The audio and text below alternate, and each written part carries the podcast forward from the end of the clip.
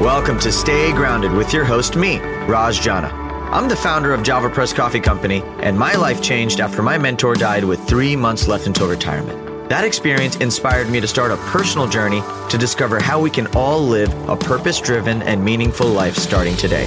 I interview everyone from best-selling authors and business moguls to extreme athletes and monks to discuss happiness, success, and fulfillment to uncover powerful takeaways that empower you to stay grounded and make passionate living a reality. To access post-podcast discussions, insights, and further resources, visit rajjana.com/stay grounded. So thanks for joining me today. Now, let's get to grinding. Alrighty, everybody. Welcome. My name is Raj Jana. I'm the host of the Stay Grounded podcast, where we interview people from all walks of life to discuss happiness, fulfillment, and how to have more of it in everyday living. Today, I want to really introduce a super awesome guy. His name's Mark.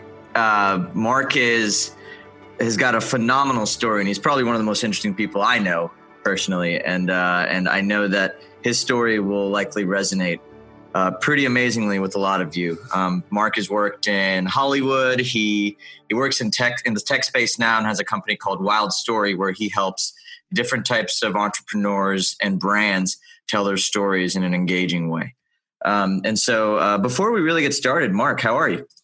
I'm awesome, Raj. Thanks for having me on the show. I'm stoked. This is going to be great. Yeah, of course, man. I'm glad you could be here and glad you could make the time. And, so before we jump into sort of the interview and really getting to know you more, I'd love if you could just give a snapshot of your story as the master storyteller. Give a snapshot of your story so that our audience can get some context about who you are and where you come from, man. Yeah, absolutely. And I'll try to keep it short because I know we have a lot we want to talk about, but I'm a regular guy from, I grew up in Detroit, nothing fancy, pretty middle-class kids or middle-class family, middle-class kid. My father was an attorney and my mother was a school teacher for a while until she stopped to take care of the family. We just lived a real middle-class existence, especially when Detroit was doing well. So it was, driven by the auto industry and a lot of things shaped me during that time that I'll talk about. But one of them was I had a ton of friends. They would either be moving in or moving out because the nature of the auto industry was, you'd ship engineers in, you'd ship them out, and you just kind of get moved wherever. And that was always something that really affected me and really had a lasting imprint on the way I viewed life. And we'll talk about that a little bit, but I never wanted to be one of those families that just kind of moved in and out and was controlled by your career. So, I also had a lot of other experiences that really gave me a love for story. And we could talk about those a little later if you'd like, but one thing led to another. I went to University of Michigan and I moved out to California to pursue a storytelling career. I always wanted to be a screenwriter. And I started working for Disney and driving film around. And what I would do actually is I had a all access pass to the Disney lot because I had these giant spools of film that I had to carry. And so I was like, it was like movie star 1, movie star 2, Mark Gutman. And I was in my like old Oldsmobile car that was barely, able to run next to a couple Porsches. And I would go up and down the lot and I would pop my head into different producers' offices just trying to make friends. And now I think about it, it's like really funny. And I don't know if you could even get away with that. But that's how one producer took a liking to me, asked me what I wanted to do. And one day slides a little piece of paper across the table to me and says, call this number. And I call the number and I go for an interview. And it turns out to be an interview with Oliver Stone and his production company. And so, wow. I interviewed, I was nervous.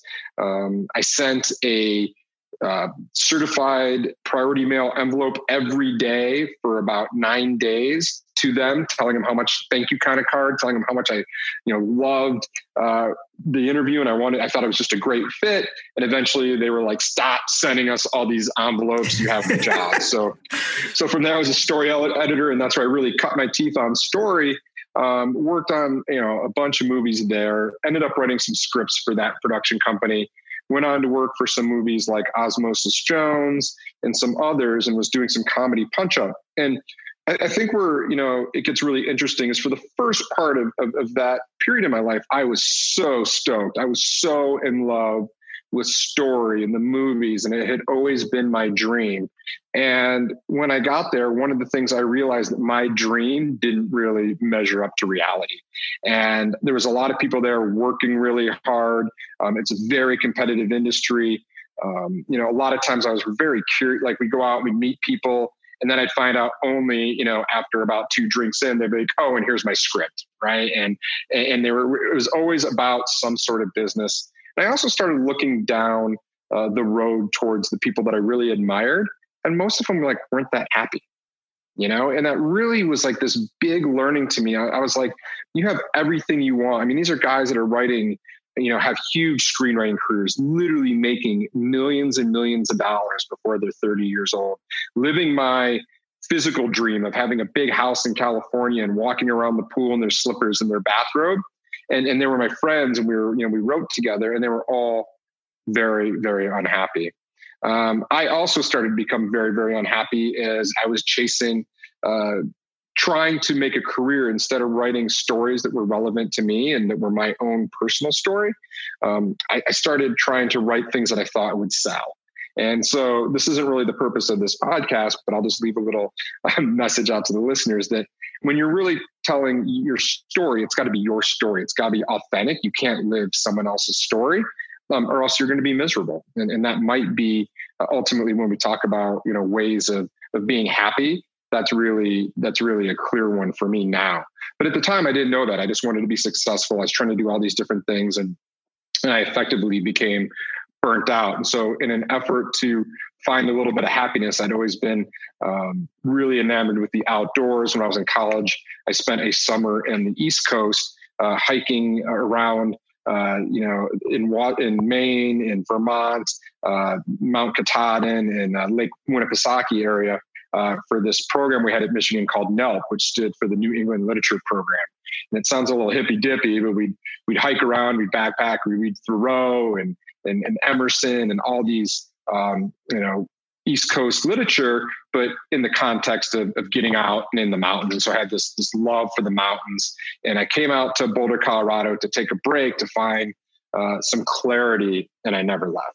And really quickly, I'll wrap it up. And as I got here, I got very enamored by the technology scene, the entrepreneur scene. And if the storytellers in Hollywood were my tribe, the other tribe, the people that I never knew existed, was this whole entrepreneurial movement. I didn't even know it existed. And I was just so taken with everybody by their drive and really their stories, because essentially every entrepreneur is dreaming this massive dream. They're the little guy trying to just do something incredible and then making it a reality.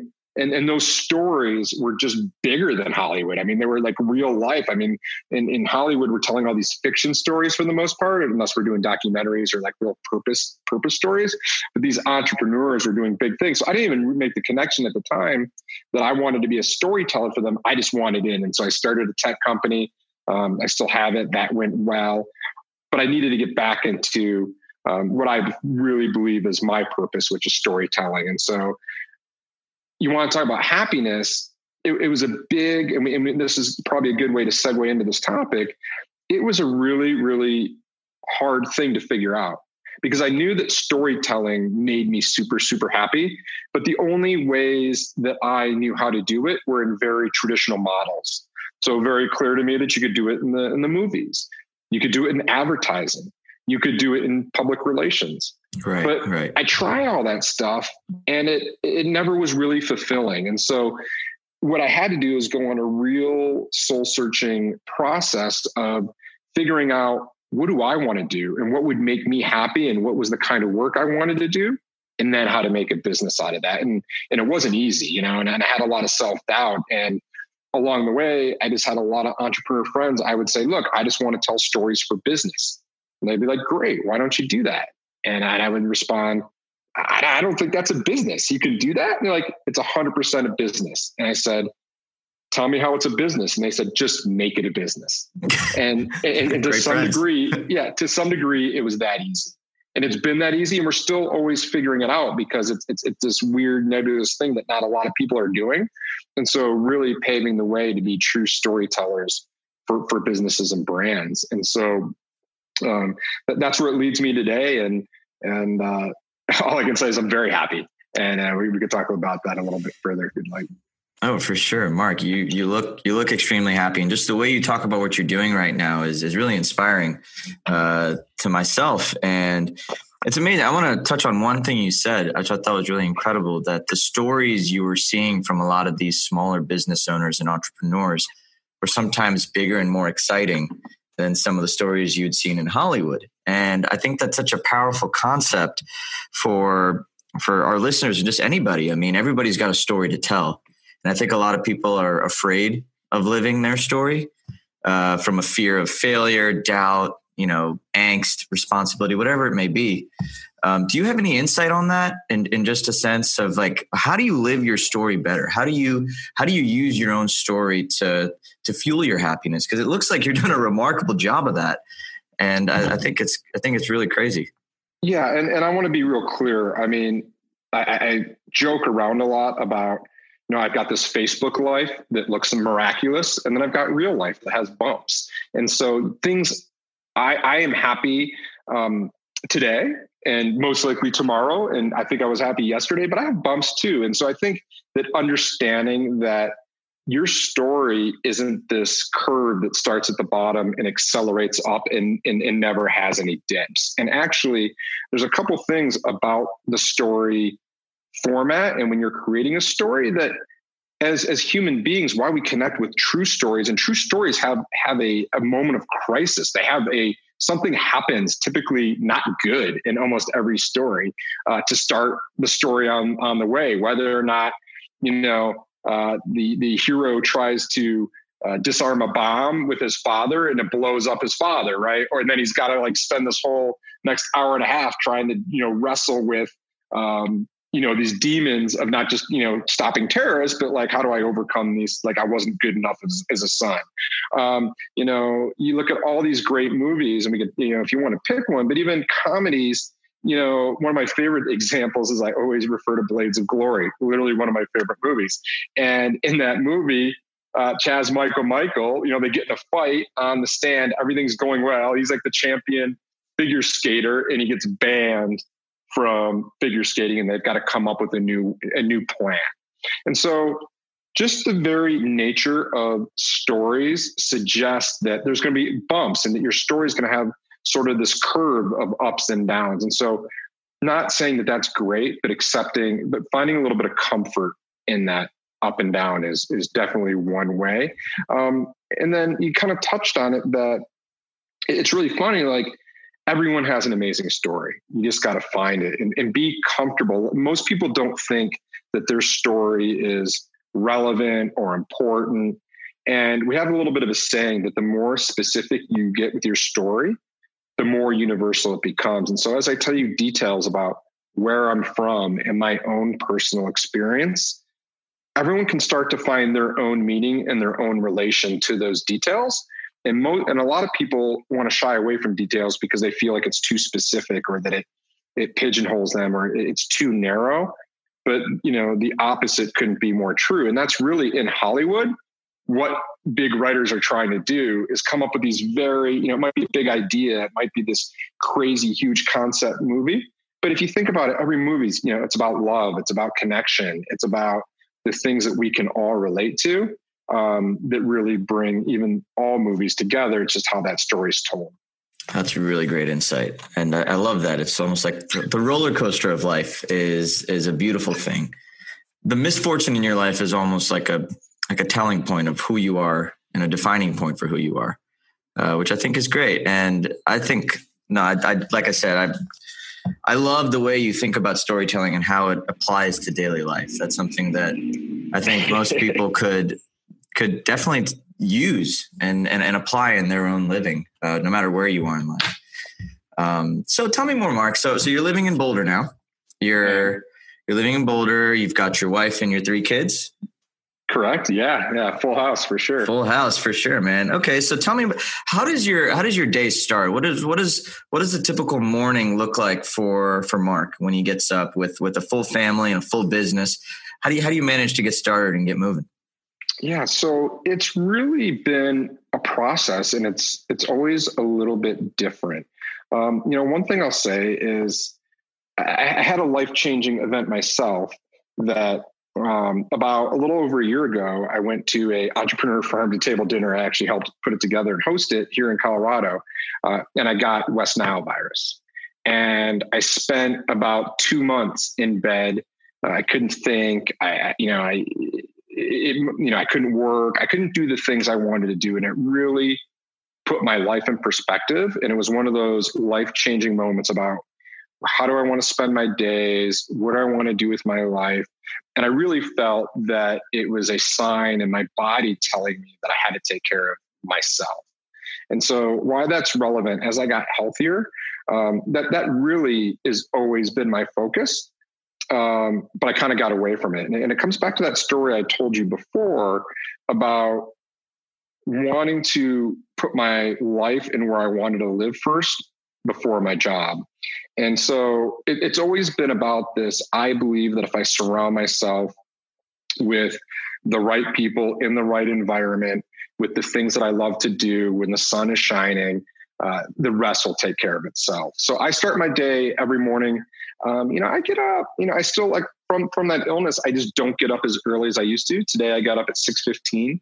About every other day I'll meditate. So I went through a Vedic meditation course, which is very much like transcendental meditation, but it's the generic name, I guess. Transcendental is the commercial. Yep. And I spend time doing that. Then I'll come down and really, I come downstairs, and one of the things that I've learned is that food and alcohol and what I put into my body at all levels really affects my mood for the day and how I work. So I've moved to, I start with a power shake of different varieties. One that I picked up recently at an event with, it's got some eggs in it and some protein powders and things like that. I have another one that comes right out of powder, but that gets me going. And that seems to carry me through lunch and makes me feel full, but energized. And then I will typically make coffee. And so my wife and I went through, My wife and I went through a home remodel not too long ago. And we put a lot of things in the home, but one of the things that I get the most pleasure from is instant hot water, because I'm then able to make French press coffee. So I love French press, but it was always, I think my favorite coffee is actually a pour over, but I have no patience to sit there and watch it drip. So French press is the next. And we usually, right now we switch it up, but we're into French roast organic blend that we like, and organic, of course. And we start that, and we have a cup of coffee. And then I come to the office. One of the intentions I've just set is, and this is recent, and we'll see if it holds up. You can check on me a little bit later. On Friday, I impulsively bought a bike. Now I've already got 3 or 4, but I bought one that was very, very specific, that had sort of a 10-speed geometry of fenders, nice, and saddlebags and all that. Because my intention is I want to start and end my day by riding to work about 4 miles when appropriate. Today, not good. I've got to be in the car. I've got to do some other things. But when we do our goal setting, that's one of my goals. And then I get to work, and I try to read for about 20 minutes, and then I start my day. So that's my morning routine. It leads into, my work day. I try to leave my mornings open typically from 9 to 11. Because that's my most productive time. That's when I can really jam on whatever most important thing is for the day. And then things like podcasts, meetings, lunch, that can all happen after. And I'm always really trying to do one active thing a day. So I play hockey twice a week during lunch. I might go to yoga, but always putting a real priority on physical activity. And I notice my happiness level is always at its highest. It's always a 10 when I make time for those types of activities. And as busy people, whether or not you're an entrepreneur, whether or not you work at a corporation, we always feel too busy to exercise. And that's the first thing that we always neglect or say we can't do, or, say we're going to go at lunch and then a meeting comes up and we take this meeting. I put it on my calendar, and it's sacred. And one of the things I love about playing hockey twice a week is it's a it's a team sport. And so it's on my calendar. 100%. And so, you know, piece of advice I'd give, you know, you don't have to play hockey, but if you go to yoga, if you want to go for a walk today, before this podcast at 11 a.m. Mountain, I told my wife we'd go for a long 1.5 hour walk for our daily exercise. And so I was accountable. She was coming to meet me at the office and we did it. And, you know, I could have blown that off had it not been for her standing here waiting for me, because there's always something else. You know, there's always something on your list. There's never enough time in the day to get through all the things we need to do. And so I put a priority on that. And I always do it during lunch because you mentioned at the beginning, I've got a wife and 3 kids. And if I try to do it in the morning or in the afternoon, it just, there's always an excuse as to why it's not going to happen. That's brilliant. So really one thing I'm taking away from that is, one, you know yourself pretty well enough to schedule things in so that they don't get compromised. But I think that's also, that's a point in itself. I mean, it sounds like you're prioritizing the things that make you happy and then letting everything else sort of fall into place. So you know that the workouts make you happy, so you prioritize those. You never skip those. You know that your morning routine makes you happy. So I definitely want to ask some more questions about that. But as a general concept, is that something you resonate with? And do you have any more thoughts you can share on just making happiness, like just where happiness falls on the spectrum of priority? Yeah, I think that's such an awesome point, Raj. I mean, it's all about that. And I find that a lot of people tell me, well, I don't have time to do this, right? But I would argue that you do. It's just always a trade-off. And I'll give you an example. For probably about the last 10 years now, one of the big things in my life is I grew up in Michigan, and I love being around the water, and I live in Colorado, but my family, we spend our summers back in Michigan for 6 weeks. Now, I'm not independently wealthy. I'm not one of those entrepreneurs that doesn't work and just has a big bankroll and, like, you know, I'm hanging out. I'm literally relocate my family there. I work from there. This year was a particularly heavy workload, but sometimes I joke I don't either work or play particularly well up there. And I'm sure my businesses have not grown as fast as they could have because I've architected them so I can be virtual, so I can, you know, always be on the go. And, you know, and I'm not always in my business. It's not like my focus, like 100% of my time, because that wouldn't make me happy. I would burn out. And so having that experience and doing that is a decision I've made. And I'm sure there's cost to it, not just the hard cost, but the cost in, you know, other things. I have to make that decision, but that's what makes me happy. My wife and I, we spend a lot of our disposable income on experiences. We also, when our children were young, we had a date night, you know, at least once a week, you know, or every other week, where we would, you know, go to a movie, and that movie might cost us, with dinner and babysitter and movie, like $125 or $150. At times when that was like a really lot of money to us, it's still a lot of money. And you can't look at it that way. We always look at it and say, we can't value the movie at $150. It's this experience that we're having together, because that's what makes us happy. And so for me, to answer your question, my priority on happiness is it's the most important thing. And sometimes, like anyone, I lose sight of that and I start chasing things. I start thinking that growing my business faster or making more money or advancing in my career will make me happier, or remodeling my house will make me happier. I mean, like I look at none of that stuff makes me happier, right? Like what makes me happier is time, or the things that, like exercise, like getting in the mountains, like, over this Labor Day weekend, my wife and I, we went, and it's a thing due in Colorado. We climbed 2 14ers. So, you know, we have more 14,000 foot peaks than anywhere in the US. And we did that, and spending that time with her and making that space, those things make me really happy. Drawing in my journal, being artistic, getting, you know, being challenged, those things make me really happy. And so I try to continually set myself up for it, but I also don't want to give this impression like I've got it all figured out. It's a challenge, and it's something I have to be conscious of. I've got all my own routines, and on my desk right now, someone gave me the book, The Miracle Morning. Right. And so I'm going through that because I understand that morning routine is so important. You know, it's one of those books I've never read, even though I'm an avid reader. And so I also think, like a good relationship, like the people in your life, being happy takes work. And so to think that it just shows up without intention, without cost, without compromise to other things in your life, I think would be misguided. I think what you just said hits me so hard. I mean, this concept that happiness comes easy is so jaded. Comfort comes easy. Happiness takes work. You know, because happiness requires you to get outside of your comfort zone. And generally speaking, the things on the outside of your comfort zone are the things that bring you some sort of bliss and joy. And that always means getting up, going for a run, hanging out, making time when there's other things that are super important in life or super important, quote unquote. So I think that's brilliant, man. So you've got a lot of things that essentially are a part of your daily routine. What happens when let's say work does get tough and there are things picking up, or let's say there's a stretch where you're traveling a lot? You might not be able to do the big things like take an hour and a half walk with your wife or do all those big things, but are there little things that are a part of your daily routine that don't get compromised no matter where you are or what's going on? No.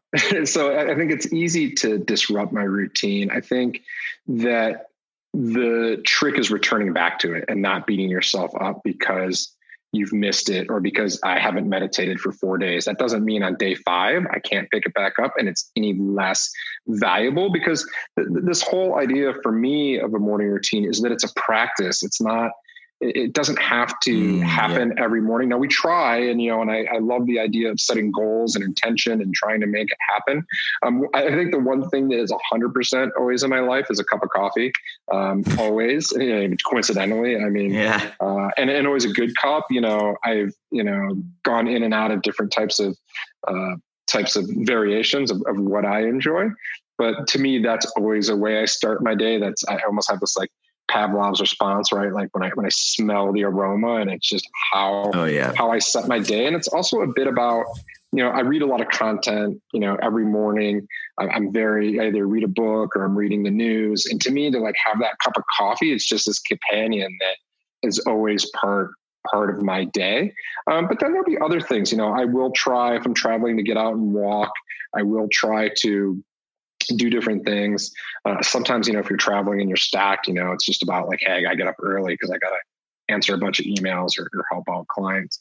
But, the other thing, it's not really routine. I just try, like when I'm traveling, when I'm at an event, I really try to be as present as possible in that moment and live for that, for where I'm at, and let everything else fall to the side, because that makes me happy. And I get a lot of value from that when I get to really concentrate where I'm at, talking with other people, focusing on the client or what have you.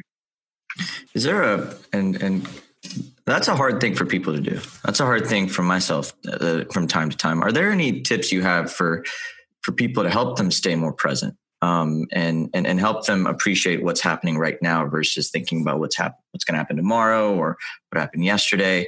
Because I do think that's another skill that can be taught or learned. Do you have any insight on that? A little bit. For me, it's two things. It's setting that intention, and so just bringing it back up. It's almost like a meditative mantra, right? Like be more present. So like again, like I'll be at the dinner table, I'll check my phone, and my kids will look at me and call me on it, and then I'll put the phone away. So I think that one of the things is sharing your intention to be more present. And then when your friends tell you, hey, Raj, you're not being present, sweet. Like that's a reality check. Yep. It's an intention to do that. I also think it's just mindset. And so, really going through the idea of, what is happening and how is life affecting you? That has a huge impact on your happiness. Not so much your intention to be present, but it's really thinking about like, is this happening to me or is it just happening? So that's one way that I deal with a lot of stress, is kind of this Buddhist way of looking at the world, which is like, it's not happening to me. It's just happening. I just happen to be a part of whatever is going on. And now how am I going to react? And it helps me to remove a lot of emotion from a lot of things, which, as we know, like emotion's awesome a lot of times. And sometimes we start to build these stories in our heads about what's happening. And then it just becomes this, death spiral of either limiting beliefs or, you know, we get so wrapped around the axle, we can't move on to the next thing. We just like, you know, we start to go to war with people or get frustrated or, you know, start seeing negativity in things that otherwise it wouldn't be there. So for me, it's mindset and intention on both those things. And like giving yourself permission to stumble. So it's hard for me to do that. I'm no expert in this, but like to say, look, like I wasn't present at that. Like I'm going to learn from that. I'm going to call myself on that. And I'm going to be present at the next event because, you know, it's just this ongoing journey. And I just notice that I feel better. You know, it's kind of like this thing, like I stopped drinking as much as I used to drink because I used to like, you know, and, like I started feeling better. And my wife was like, wow, that's pretty funny. Right. Like, I'm like yeah. Go figure, you know, and, you know, I still love a good cocktail now and then, but I just, you know, it's like I really am in tune with how things make me feel. So if making you present makes you feel better, makes the people around you feel better, it becomes a lot easier. And then I'll just say that, you know, when I was lying in that bed and really concerned about my health, I just kept like asking myself, and I ask myself this all the time when I'm at a crossroads, like if it all ended today, would I be happy? Like what matters in my life? You know, and for me, it's never been my bank account. It's never been the car I drove. It's like, when you think about your eulogy, and I, it's not like a morbid thought. It's like, you know, what do I want people to say about me that, you know, that I made them laugh, that I was an adventurer, that I took them on crazy experiences, that I always spent time, that I was around, right? Like those are the types of things that I want people to say about me. And it can be different for anybody else. But, you know, it's a good question to ask yourself when you're trying to understand like what makes you happy. How do you foster that discipline to just continue asking yourself this question? Do you journal? I know you mentioned a little bit about goal setting and setting your intention. How often do you review your goals? Is happiness and the things that bring happiness to you a part of those goals? You know, like how do you make this a process? Because I know there's myself and a lot of our listeners are in this space where we feel almost trapped from time to time. And there's a million different directions we can go. How do you sort of sharpen that focus to see the light at the end of the tunnel? Great question.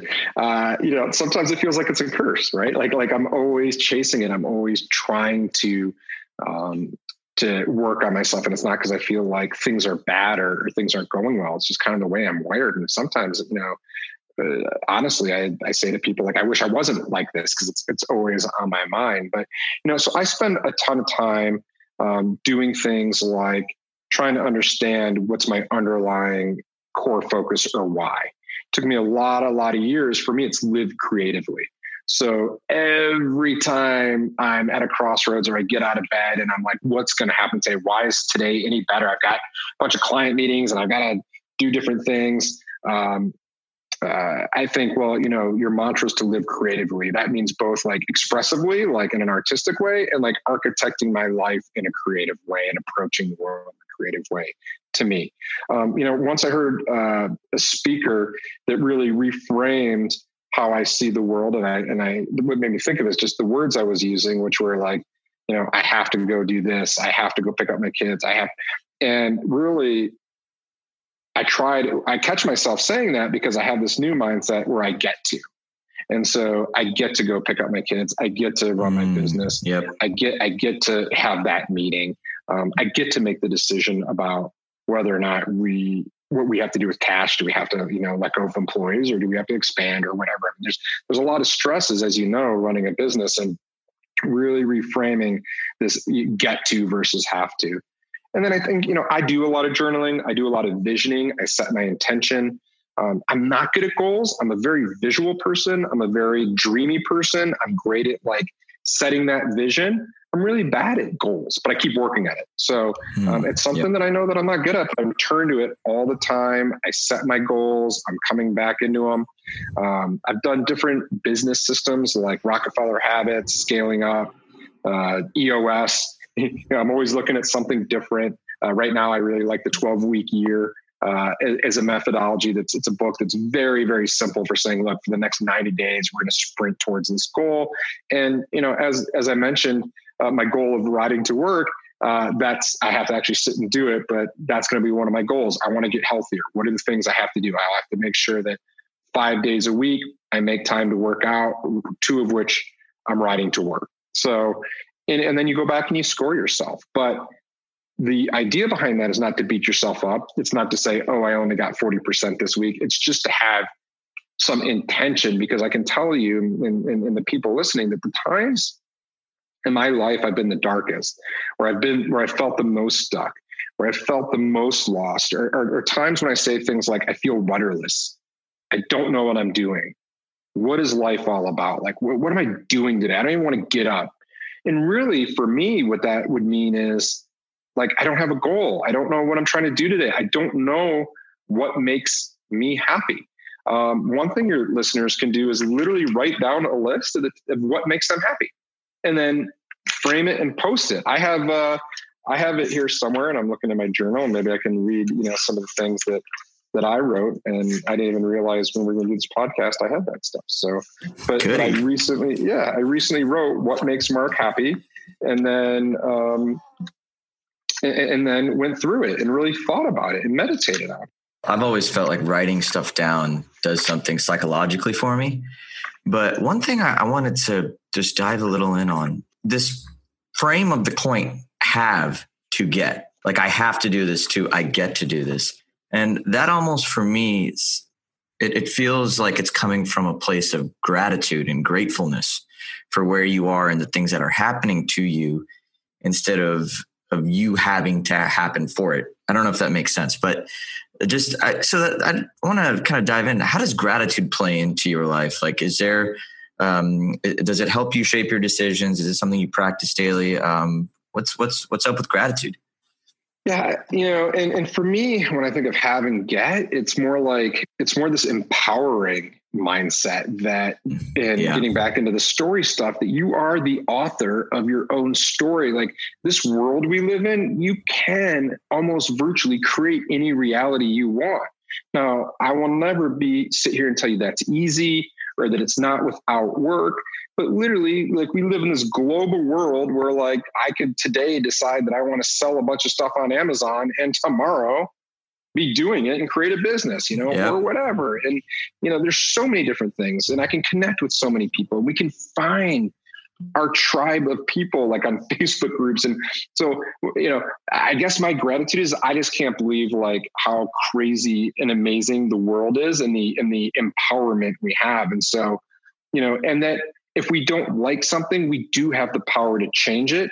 We just get in this mindset that sometimes it's very difficult. I wish I practiced gratitude a lot more. You know, I do think of meditation as this gift I give myself. And so when I don't have time, when I'm feeling like I can't get to it, I always have to remind myself that both my meditation and exercise is this gift I give myself. And yeah, I wish, like, I know people that write every day in their journal, like, I'm grateful for something. And I've done a little bit of that here and there, but it hasn't been a habit that's stuck. I love that. That's a gift you give yourself. I think that screams gratitude right there. Even if it's not something you explicitly state, it's something that you do because you are grateful that you get to do it.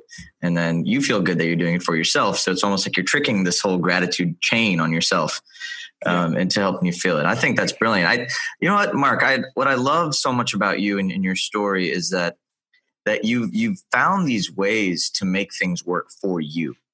Like you know what works for you. You know that you're not much of a goals guy. You're a visions guy. You know that, you know, there are certain things that you have to do to make yourself happy. Otherwise, the other things you need to do in life just doesn't happen. And I think that's so powerful. And I'm super inspired by you, to be honest. Like, you're making me want to go back and kind of relook what everything I'm doing, just because I think that's such an important point. I think a lot of people, you know, and this goes back to the original point that you made about having your own story.